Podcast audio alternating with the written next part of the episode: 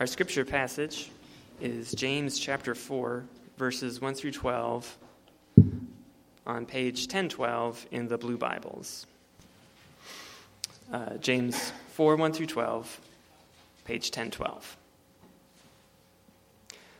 What causes quarrels, and what causes fights among you?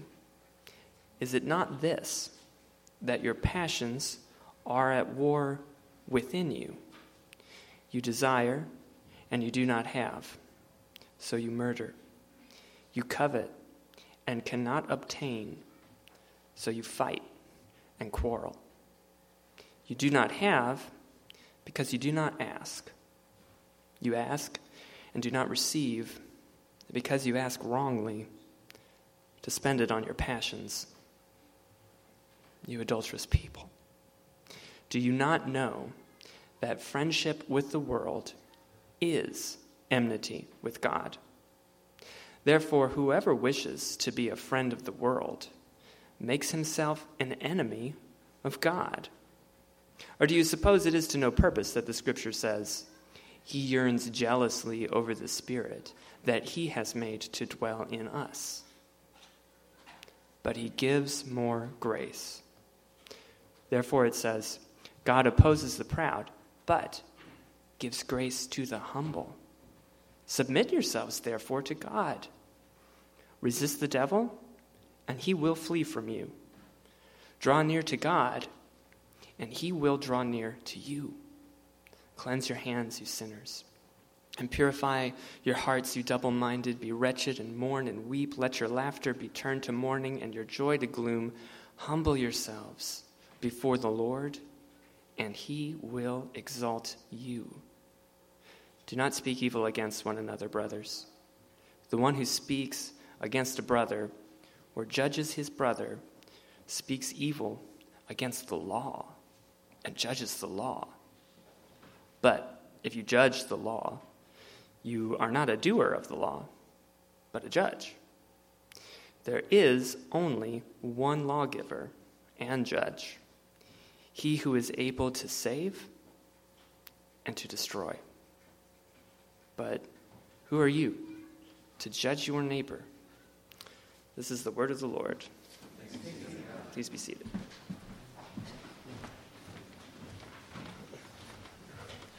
Thank you so much, Adam, for reading, and it's uh, good to see each of you this morning. Uh, I'm very glad that you joined us here for worship.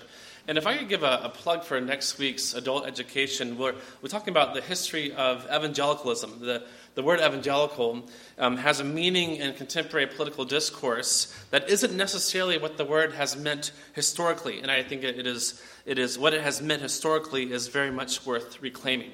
So I hope that you can join us next Sunday at 9:30 for that. It will be, I hope, helpful and beneficial. What God is saying to us in this passage is, is pretty straightforward. It's about why we fight with each other and what to do about it. One day this past week, I was heading back home from work on the, on the Blue Line, and along the way, I think when we got to the Chicago Avenue station, the driver came on the intercom and said that he had been told of a fire or the smell of a fire or, something like that. It was, it was kind of vague. Uh, but what it meant was that we all had to get off the train and CTA workers came and had and checked things out. And nothing was actually the matter. There wasn't any fire. I'm guessing the passenger, a passenger had smelled something funky and contacted the driver, and it set off the safety procedures.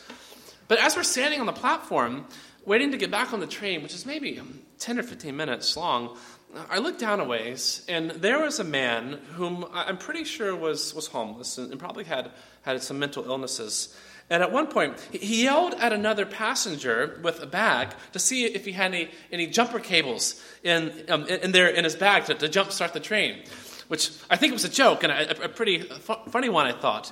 But at another point, an older lady was walking down the length of the platform toward the stairs. And right before she passes in front of this man, he puts some kind of object wrapped in aluminum foil on the ground in her path, blocking her way. It was not blocking her way, but in her way. It was about the, the size and shape of a, of, a, of a husk of corn, but who knows what it actually was. But he puts it on the ground in front of this lady. And she looks at him in astonishment and steps over it and then yells back, That was dumb. So he grabs it back, and a minute later, another person comes walking by, and he, he does the same thing again. He, he puts it right in front of this person. But this time, she was on her phone. I don't think she even noticed that he had done it. And all this time, I'm watching from a distance and wondering if, if he's going to escalate this strange behavior. And, uh, and if he does, are, are the people around him going to have to do something? Or will I have to go and do something? And thankfully, it never came to that. He walked away. We were able to get back on the train and get moving again. But I, I thought about it afterwards. What was behind all that? Uh, sure, he's probably suffering from some psychiatric problems, but, but where did that that strange display of anger and aggression really come from? What was he angry at? Who was he angry at? Was he afraid of fire? Was, uh, did, did getting off the train force him to wake up when he couldn't sleep the night before because he doesn't have anywhere to sleep the night before?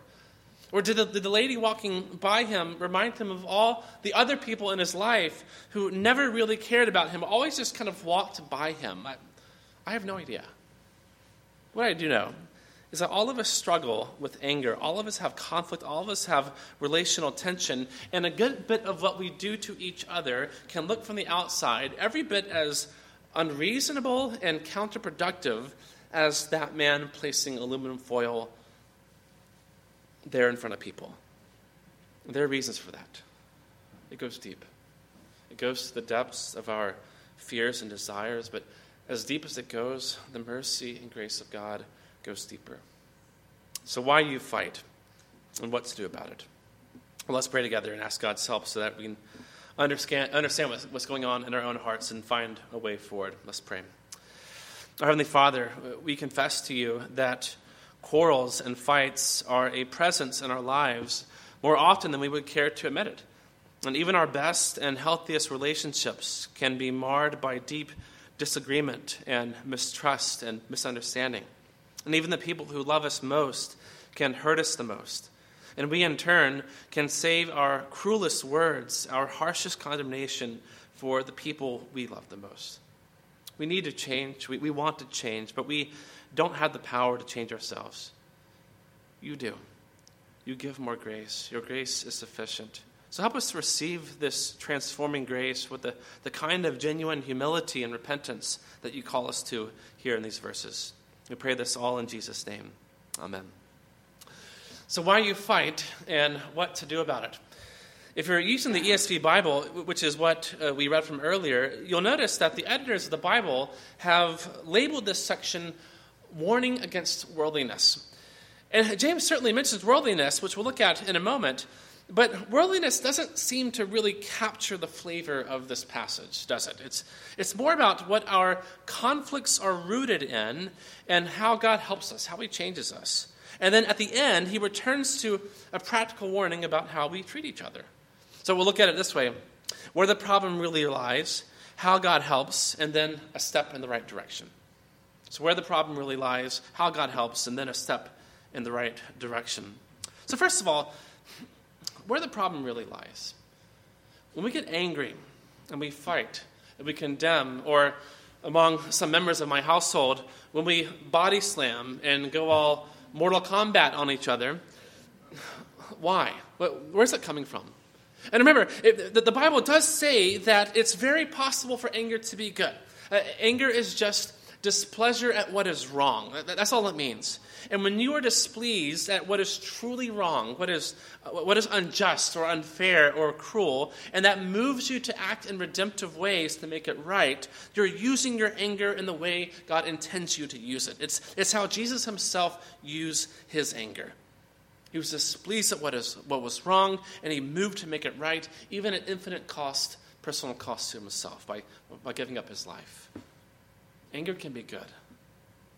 But the situation that James is, is describing here is not that kind of anger, but it probably is the kind of anger that you're most familiar with. In fact, James doesn't actually use the word anger here, but he describes that anger when it's unleashed on each other. Read that with me, starting in verse 1. This is where the problem really lies. What causes quarrels and what causes fights among you? Is it not this, that your passions are at war within you? So James is writing to this, to this church, and, if you've been with us for the past few months, you, you've probably picked up on the fact that, that this church has plenty of problems. And one of them is that they're fighting with each other. They're, they're quarreling. The, the, the language here is, is militaristic. They're at war with each other. And I think it's very interesting that we have no idea what they're warring about. James doesn't tell us. Uh, are they having the stereotypical church fight, you know, arguing over the color of the carpet? Uh, are, they, are, they, are they fighting about the church budget? Because we know that passions can, can run high when money's involved. Is the kids' ministry squabbling with the adult ed ministry because they're both competing for the same limited meeting space? Did someone from one prominent family slight someone from the other prominent family? Or is it something darker, like, like, racial tension or class division or, or predatory abusive leadership? We, we, we just have no idea. James doesn't say. Which is important for us to notice because what James does not do is to step in and try to resolve this fight. He's not interested in settling this dispute or these disputes. What he is interested in is why they're disputing. And it's because their passions are at war within themselves. James uses several key words here in these first few verses passions, desires, coveting. All these words get at what we want. So, why do we fight with each other? Why are we angry at each other and snapping at each other? Because, James says, inside of us, in our hearts, there's a war going on our passions, our desires, what we want is raging. That's James' main point here in the, this, this first section. And then he explains what he means in verses 2 and 3. Look, look there with me. You desire and do not have, so you murder. You covet and cannot obtain, so you fight and quarrel. You don't have because you don't ask. You, you ask and don't receive because you ask wrongly to spend it on your passions. There are four sentences there, and James groups them, groups them in pairs. Here's the first pair Your desires are unfulfilled, so you murder, and what you covet is unfulfilled, so you fight and quarrel. In other words, you don't get what you want, so boom. Some scholars argue that when James says murder, he's being very literal. I don't think that's quite the case, but it's not much better. It's, it's, the, it's, the, kind of anger and hostility that, that if you took away any fear of getting into trouble, and if you took away your own conscience, it would end in literal murder. You're fighting with each other because you're not getting what you want. And, James says, there's a reason you're not getting what you want. Here's the second pair. You're not asking for it, the end of verse 2 says. But then verse 3, you are asking for it. You're just asking for it in the wrong way. In other words, there could be two problems with your asking. One is that you're not doing it, which is to say that you do not trust God with what you most deeply want. Just think for a moment with, about, what you, about what you most want. I want to be safe and secure. I want to be loved and accepted, but I don't believe that God will give me what I want, so I've got to get it for myself. So the purpose of my life then becomes a striving to fulfill what I want. And the moment you get in the way of what I want, we fight. That's one problem with your asking. Here's the other that you want the wrong thing. You ask, but you do it wrongly James says, to spend on your passions. Uh, what you want is something pointed inwards. Uh, I want to be comfortable. I want to be pleased. I want to be powerful. In that case, the problem with what I want is that it's entirely about me. A few days ago, I was sitting in a coffee shop working on this sermon, and, and there were these three guys a few tables down from me talking business. They, they, they sounded like like contractors or house flippers, something like that. I, I was trying not to listen to them. But as they were finishing, they started talking about their wives. And they were saying the most terrible things uh, uh, uh, and repeating to each other what they had apparently told their wives how if their wives didn't give them what they wanted, they'd go looking somewhere else. It was terrible. They were speaking as if what I want is my right, and what I want matters infinitely more than what you could ever want. There's a problem with what we want. There's a problem with how we, we try to get what we want. We don't trust God and we want the wrong things. Our, our, our, passions are at war. And when my warring passions intersect with your warring passions, what happens? We fight. Let me give you an example. Elizabeth George is a, an English mystery novelist. She, she writes uh, police procedurals. And one of her characters in her first book is an extremely angry, prickly detective who's got she's got one last chance to not blow it and destroy her career because she, she verbally abuses every person she works with. She's been demoted from detective back to walking the beat, and she gets one last chance to be a detective if she can keep only she can keep herself in check. And the story goes on, and, and, at the end of it, we finally learn why she's so angry. Because years ago, her little brother had died of cancer in the hospital, but their parents never visited him there. They, they, they couldn't face it. They left him there to die alone. And only she was the one who visited him every day, except the day he actually died, because she couldn't be there for that. And it embittered her, it destroyed her, and it, and it shaped what she wanted. She wanted revenge on her parents. She wanted justice. She wanted her pain and her guilt to go somewhere to go away. So she attacked everyone who got close to her as if they were the cause of her pain. Her passions, her desires, even as sympathetic as they were, warped into these relational boxing gloves. Think about the most contentious relationship you have right now. Maybe it's with a spouse, maybe it's with a child or a parent or a coworker, an employer, an employee. But, but think about the relationship that's the most contentious for you right now. What James is saying is go deep. Don't stay on the surface with the, you know, she said that or, or he did that, and that's why I can't stand him. No, go, deeper. What is it that you want? What is it that you're not getting? What is it that you don't trust God to give you? What is it that, that, that you want that's, that's radically about yourself? What do you want? That's where the problem lies. So, what does God say about all this? How does He help us? Well, He, he helps us with His grace. But first, to get to this grace, James takes us first to his jealousy, and the way he gets to his jealousy is through our infidelity. So, verse 4 you adulterous people, do you not know that friendship with the world is enmity with God? Therefore, whoever makes, wishes to be a friend of the world makes himself an enemy of God. In other words, your relational conflicts with other people on a horizontal level reflects another relational conflict on a vertical level with God Himself. These warring passions, which come out as fights and quarrels, is really a case of spiritual infidelity. One scholar puts it this way that, that this, this fighting and this quarreling is, is worldly behavior. It's how the world works. Uh, fighting and conflict because of your desires. That, that's just how the world works. It's, it's worldly, it's friendship with the world.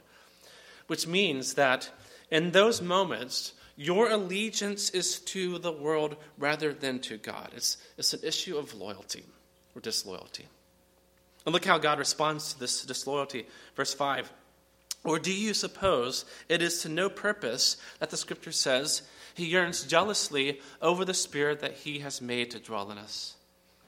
Now, if you're trying to think of what verse James is quoting there, uh, and you're coming up blank, uh, that's because he's not quoting from any particular verse.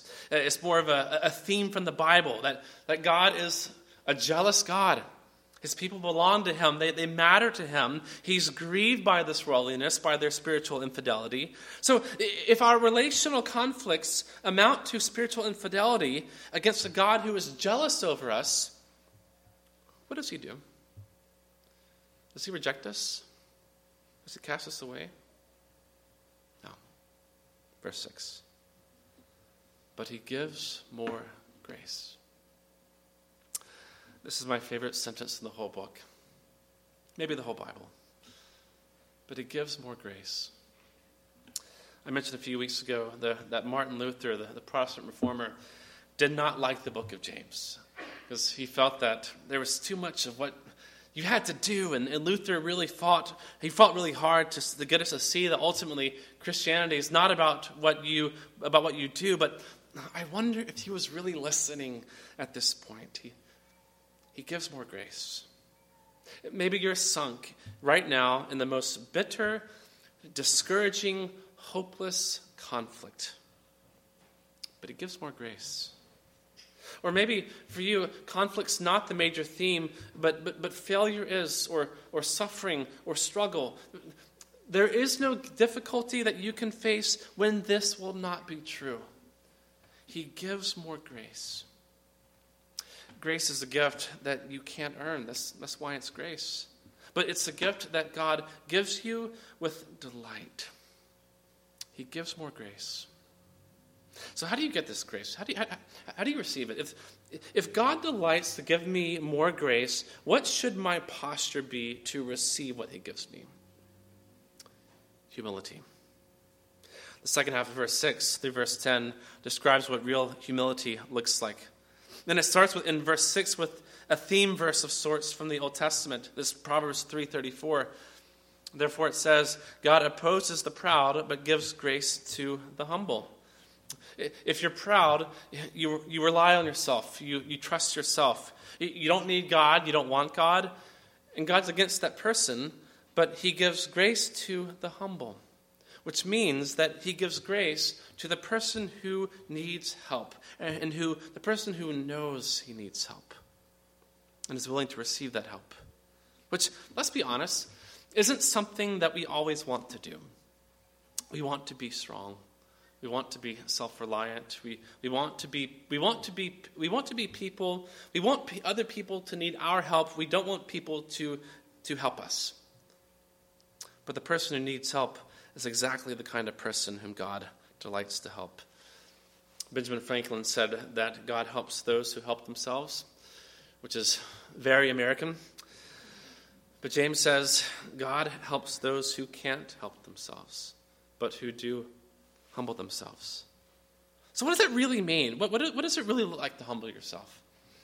Well, verses 7 through 10 paint us a picture of humility. Uh, you notice how verse 7 says, Submit yourselves to God, and verse 10 says something very similar Humble yourself before the Lord. So, submission and humility frames this section here, and inside this frame, James shows us what this really looks like. And he gives three sets of commands that fill out this picture of humility. The first is about who you resist and who you draw near to. So, starting at the, in the second part of verse 7, resist the devil and he will flee from you. Draw near to God and he will draw near to you.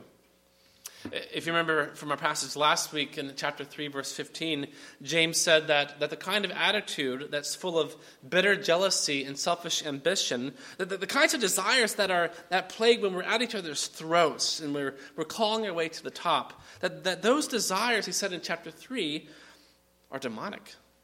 In other words, your relational warfare is also spiritual warfare.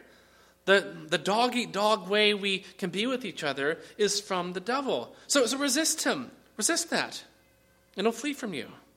Which is to say that by the power of God, this is a battle that you can actually win. And as you resist the devil, draw near to God, and he'll draw near to you. This is faith. Have you ever felt, after a particularly nasty argument, feeling kind of dirty? Or anything that leaves you with, with shame, um, how that, how, that, how that kind of feels like it sticks on you and you, you can't get it off? Uh, what do, you, what do you do with that dirtiness? Does it make you want to hide? How about, instead of hiding, draw near to God? Go to Him in faith Go to Him in humility, go to Him in brokenness, and He draws near to you. He's like the father the prodigal son who's just come back after getting himself really dirty. and he's full of shame, and he comes to his father, and his father runs to him. That's, that's what your father does. He doesn't cast away, he doesn't reject, he draws near. The next set of phrases shows what true repentance looks like. Not, not just feeling bad for what you've done, not, not just feeling guilty, but it, it's, it's true repentance. It's a full rejection of that old way as you cast yourself upon the mercy of God. It's, it's true repentance. The first set of phrases uses language from the priesthood, and the second set uses language from the prophets. Here's the priestly language, second part of verse 8 Cleanse your hands, you sinners, and purify your hearts, you double minded. It's it's like the priest purifying himself before his, his duties. And notice how it's both external and internal. Cleanse your hands. That's, that's external. It's what people can see and hear. So, humbling yourself means to repent of what you do and say. But it doesn't, it doesn't stop there, it goes to the internal. It's purify your hearts. That's your, your motivations your desires, what you want, or your fears, what you don't want, your, your idolatries, your unbelief. James has said that your outward actions, even your conflicts with other people, are rooted in what really drives you in your heart. So, true repentance isn't just, um, I, I promise I'm not going to say those hurtful words again because I can see how they've hurt you. That's a good start.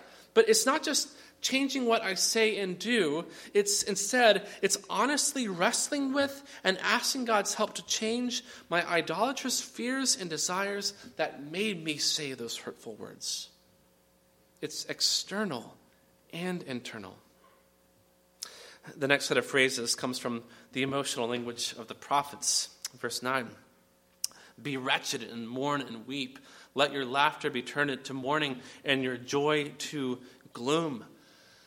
Now, on first glance, this feels kind of harsh, you know, maybe a bit over the top. But remember, this is prophetic language. And in the prophets, this kind of laughter and joy isn't the kind of laughter like, you know, children playing with a grandparent or the, or the joy of a, of a good conversation with a friend. But it's, it's a laughter and a joy which is exclusively selfish and self centered. Uh, my family watched The Last Jedi the other night. We're, we're getting caught up. And uh, think of the joy and the laughter of the city that's gotten rich off of war profiteering and the exploitation of children. They're having a great time, lots of laughter and joy. When my happiness, my pleasure, becomes something that benefits me, but hurts or distances other people, that's what James says you need to turn into mourning and gloom. Repent of that. So, resisting the devil, drawing near to God, repenting of both the external and the internal, and weeping over my most selfish desires. That's humility. So, James finishes this picture of humility with this last call for humility and a reminder of what God does for the humble.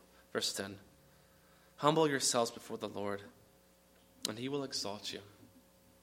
Which is another way to say, He gives more grace when you're most broken, when you're most needy, when you're most when you're when you're at your weakest and you look to God in faith, he lifts you up, he exalts you, he gives you more grace. That's how he helps. So where the problem really lies, how God helps. One more point, much more briefly.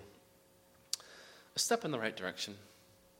Eh, James has spent a lot of time digging. He, he's uncovering why we do the things that we do. There's the problems in your heart, so God has to do a work of, of grace in your heart, and which requires humility and repentance of the heart.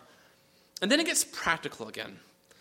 Uh, yeah, uh, for me, I don't know for you, but for me, after I've, I've wrestled with what's going on in my heart, and it's really helpful for me to have some concrete, small step of obedience, something really practical for me to do so that I can put my, my, my heart change into, into action. And James gives us that here in these last verses. If, if you know that your conflicts with each other uh, uh, start, starts with the desires of your heart, and if you know that God gives grace to the humble, what do you do next? What's one practical step in the right direction? Here's what James says, starting in verse 11. Do not speak evil against one another. brothers. Or don't slander one another. You've got these fights and quarrels, and what, what seems to happen is that you use words in those moments to cut down your opponent. I see this every day. Here are two people who are fighting and quarreling over something, usually a toy, because their passions are at war within themselves. The, the, the desire that they desire that toy like it is the key to all happiness. They, they fear losing all meaning and significance and joy in life by losing this toy. And they might end up using their fists, but they'll almost certainly use their words. You're such a. Whatever the latest insult they've heard from their friends is. And of course, adults do this all the time too. One step in the right direction is to be done with that, to be done with the fighting that leads to speaking evil. Why? What's the real problem there? What's, what's, what's the real problem with slander? The problem is, is that it puts you in the place of God. He goes on in verse 11 The one who speaks against a brother or judges his brother speaks evil against the law and judges the law. But if you judge the law, you are not a doer of the law, but a judge. Here's how the logic's working if you slander your brother, you're breaking God's law. And if you're breaking his law, you're rejecting it as an authority over your life. You've made yourself the one who has authority. You're the judge. But that's not where you're supposed to be. You, don't actually have that authority. So, verse 12 there is only one lawgiver and judge, he who is able to save and to destroy. But who are you to judge your neighbor? Uh, what that means is that beneath evil speech, beneath slander, beneath using your words to win and cut down, there's a functional belief that says, I am really God. And that's a delusional belief. So I've got these quarrels and fights, and I've wrestled with the warring passions and desires of my heart, and I've humbled myself before God.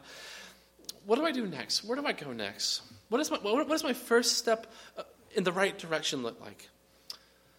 I watch out for what I say, which reveals what I actually believe about God and what I believe about myself. That's where I start. Even in my most contentious relationships, the ones where my emotions are prone to go DEFCON 5 pretty quickly, I can watch what I say about the other person. That's the first place to start. So, where the problem really lies, how God helps, and a step in the right direction. Why we fight, what to do about it. My grandmother died about 16 years ago.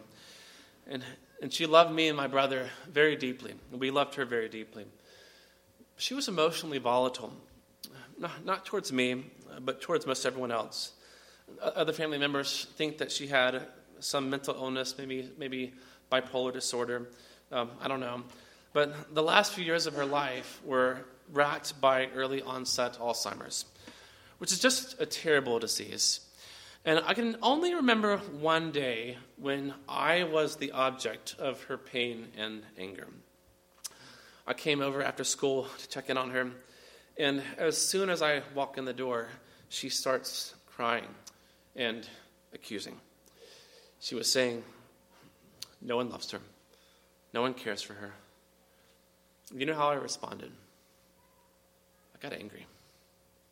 I got self defensive. I got self righteous.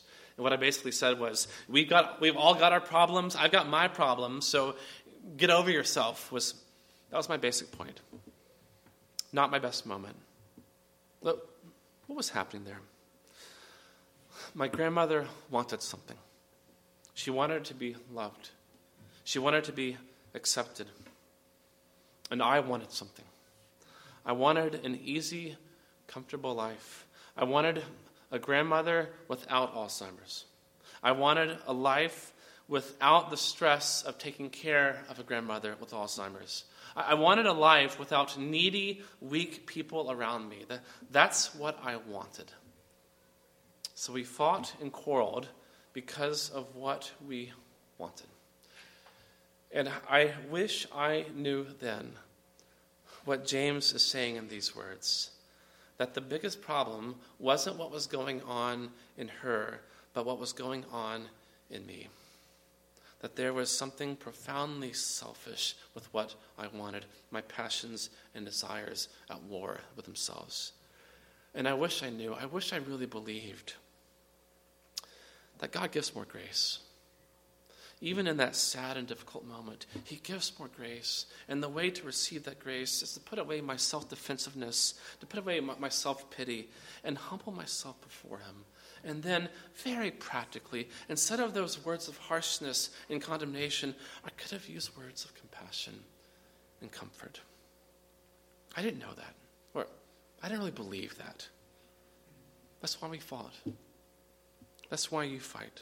That's why I still fight, because I'm, I'm still a work in progress. But He gives more grace. He always gives more grace. Because at every moment for me, every moment for you, the gospel is true. Jesus is alive. You are forgiven. The Spirit is in you. There is always more grace. Let's pray together.